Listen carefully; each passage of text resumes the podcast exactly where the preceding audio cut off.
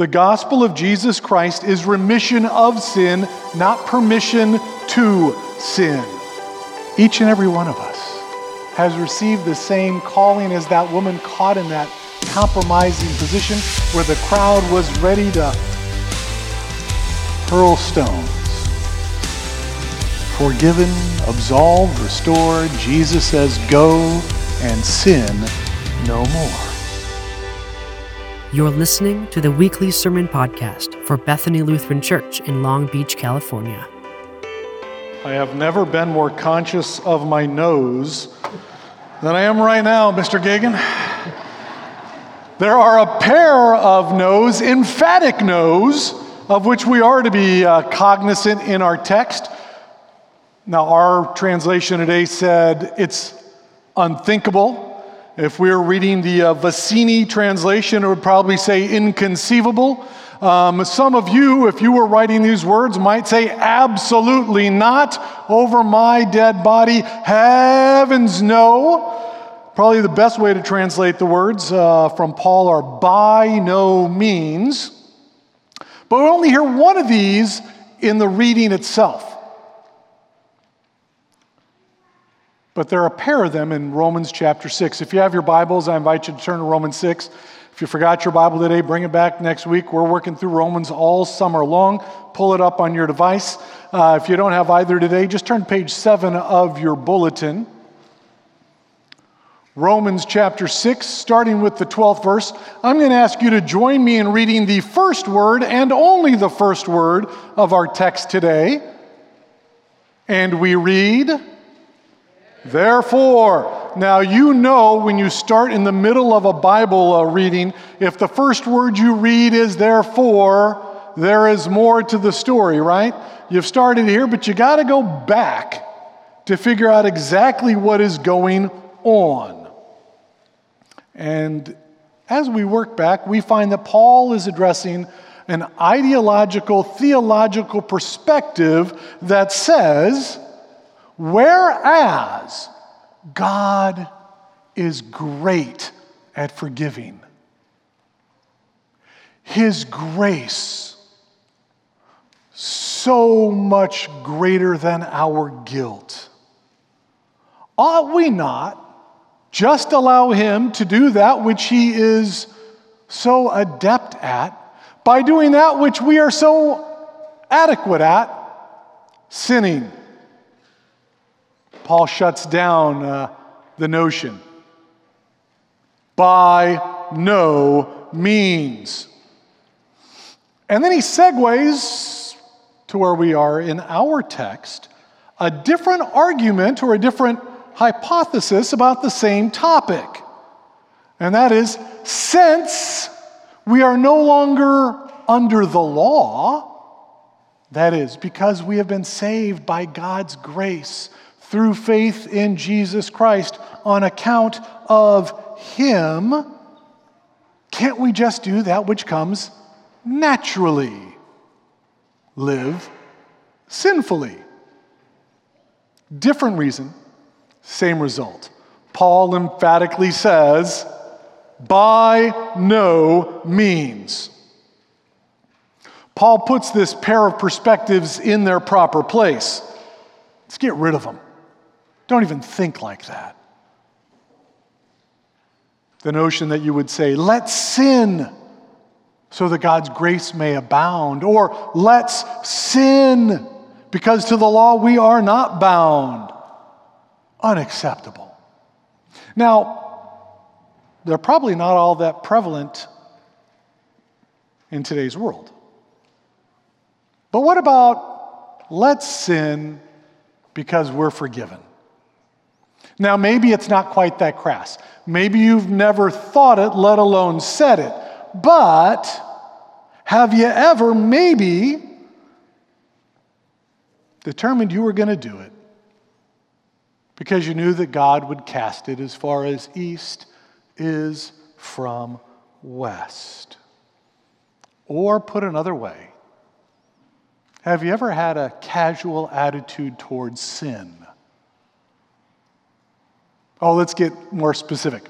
Have you ever had a casual attitude towards your favorite sin?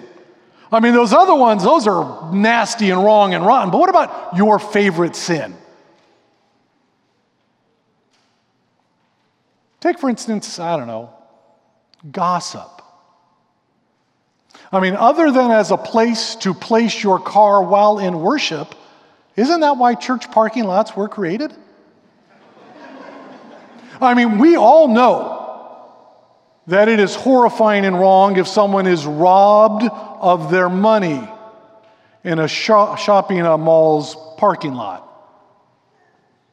Have you ever robbed someone of their dignity in a sanctuary parking lot?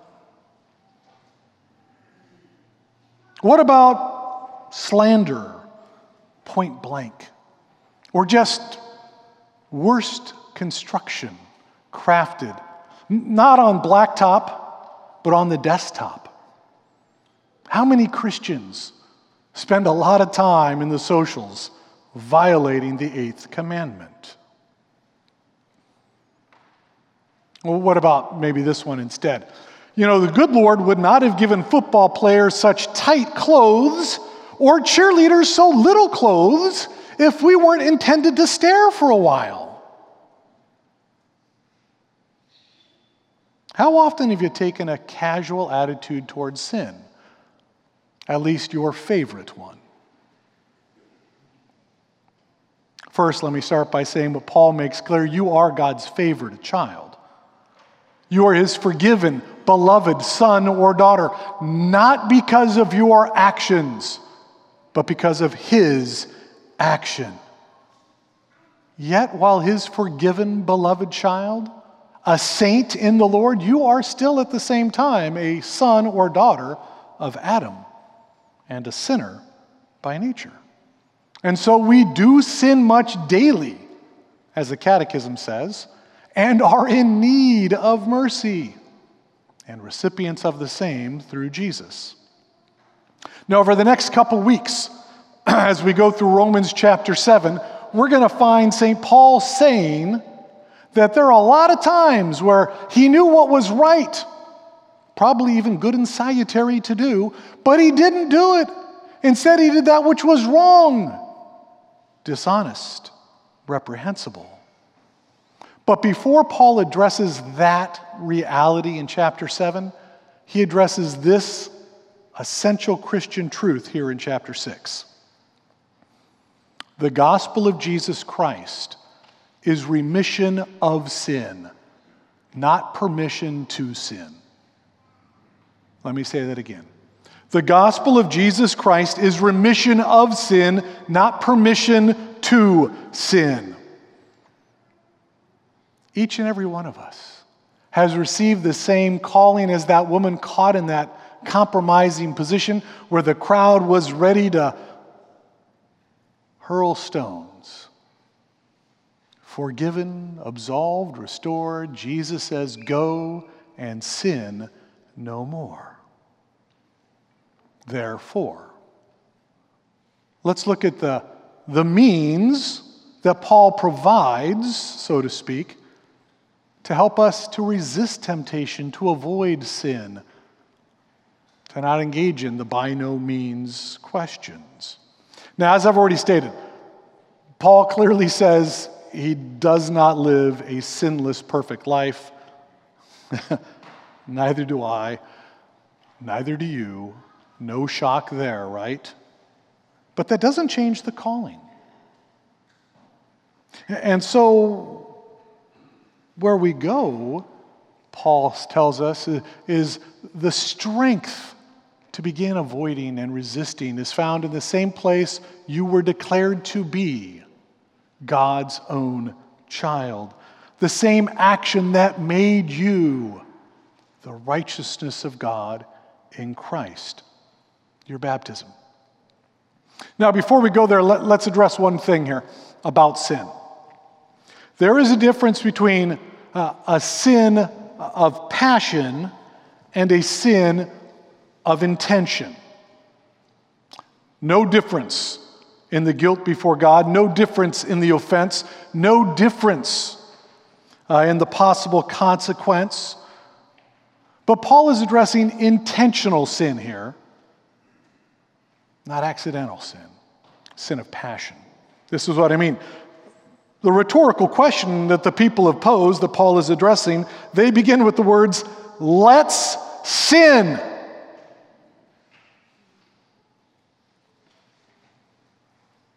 Now, if you were to have had a little quiz before worship began, and the word was, "Let's fill in the blank," how many of you would have said, probably what I'm going to hear today at church is, "Let's sin"?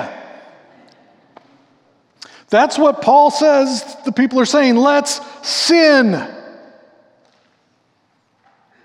That's intention. That is transgression that follows preparation. That is iniquity that follows a strategy. That is a sin that is planned before it is performed. Let's sin. Whether the reason is so that God's grace may abound, or because to the law we are no longer bound, is irrelevant. It's an intention to do it.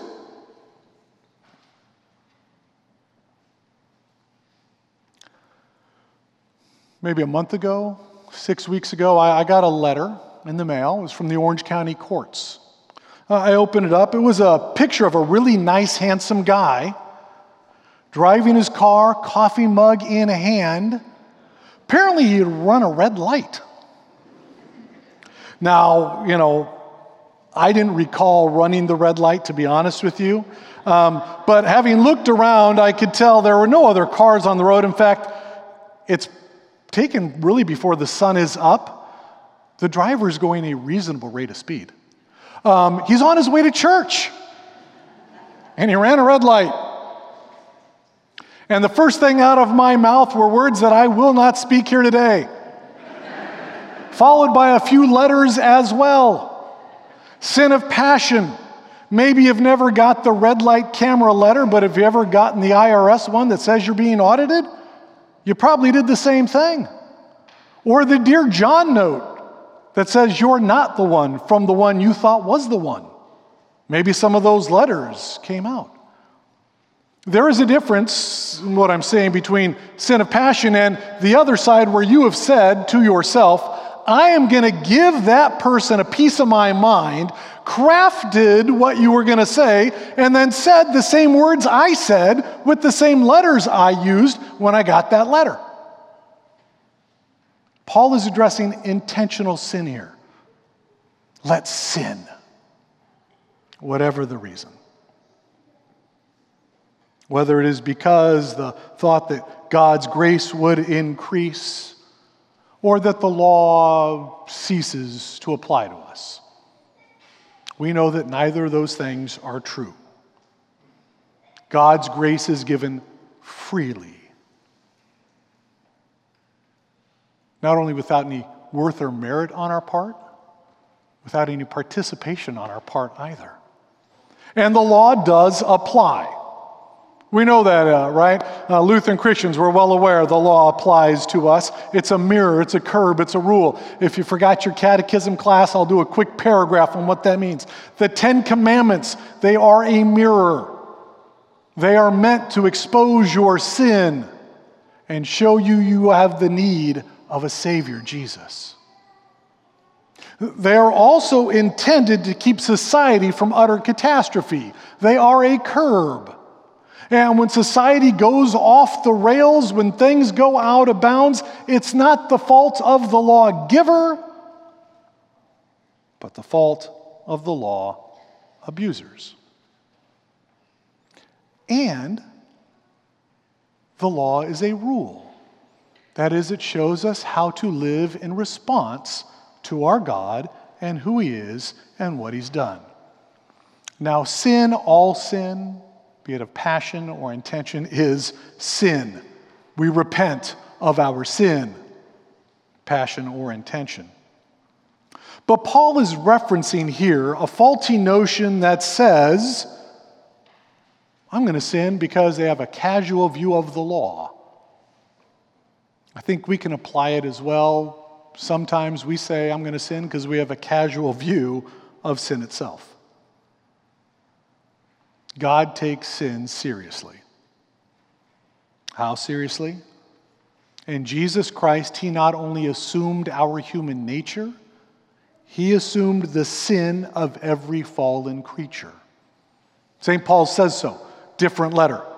Jesus Christ, who knew no sin, became sin, so that in him we might become the righteousness of God. And here in this chapter, Romans 6, he tells us how that took place in our lives. Don't you know that all of us who were baptized into Christ Jesus were baptized into his death? We were buried, therefore, with him by baptism into death, in order that just as Christ was raised from the dead through the glory of the Father, we too might live a new life. In baptism, God works forgiveness of sins, rescues from death and the devil, gives eternal salvation to all who believe. And then in the Catechism, the Reformer says, this baptism indicates this, that the old Adam in us should by daily contrition and repentance be drowned and die with all sin and evil lusts, and that the new person should rise daily and emerge to live before God in righteousness and purity. Goes right hand in hand with how Paul ends the thought of baptism in our text. He has just said, just as Christ was raised through the glory of the Father, you too might live a new life. Then he says, the death Jesus died, he died to sin once for all, but the life he lives to God. In the same way, count yourselves dead to sin, but alive to God in Christ Jesus. Therefore, don't let sin reign in your mortal bodies.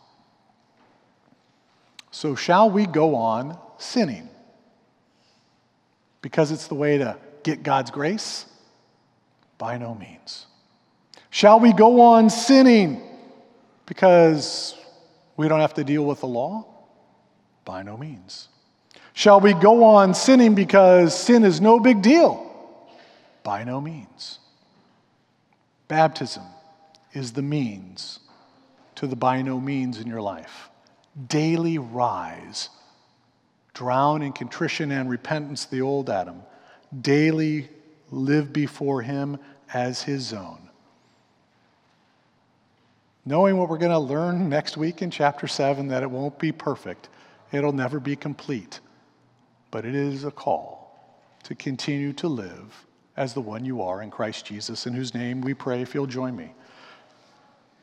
Dear Lord Jesus, we pray that you would send us your Spirit. Strengthen us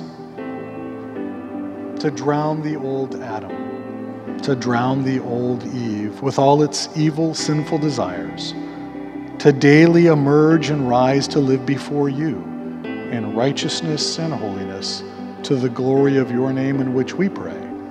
Amen. Thank you for listening today. A video archive of our online worship services, including today's message, can be found on our YouTube channel and at www.bethanylutheran.org. Links for both of these are in the show notes. If you would like to support this podcast or the ministry of Bethany Lutheran Church in Long Beach, California, you can text the word GIVE to 562-210-0463. That's GIVE, G-I-V-E, to 562-210-0463. We pray that you have a wonderful and blessed week.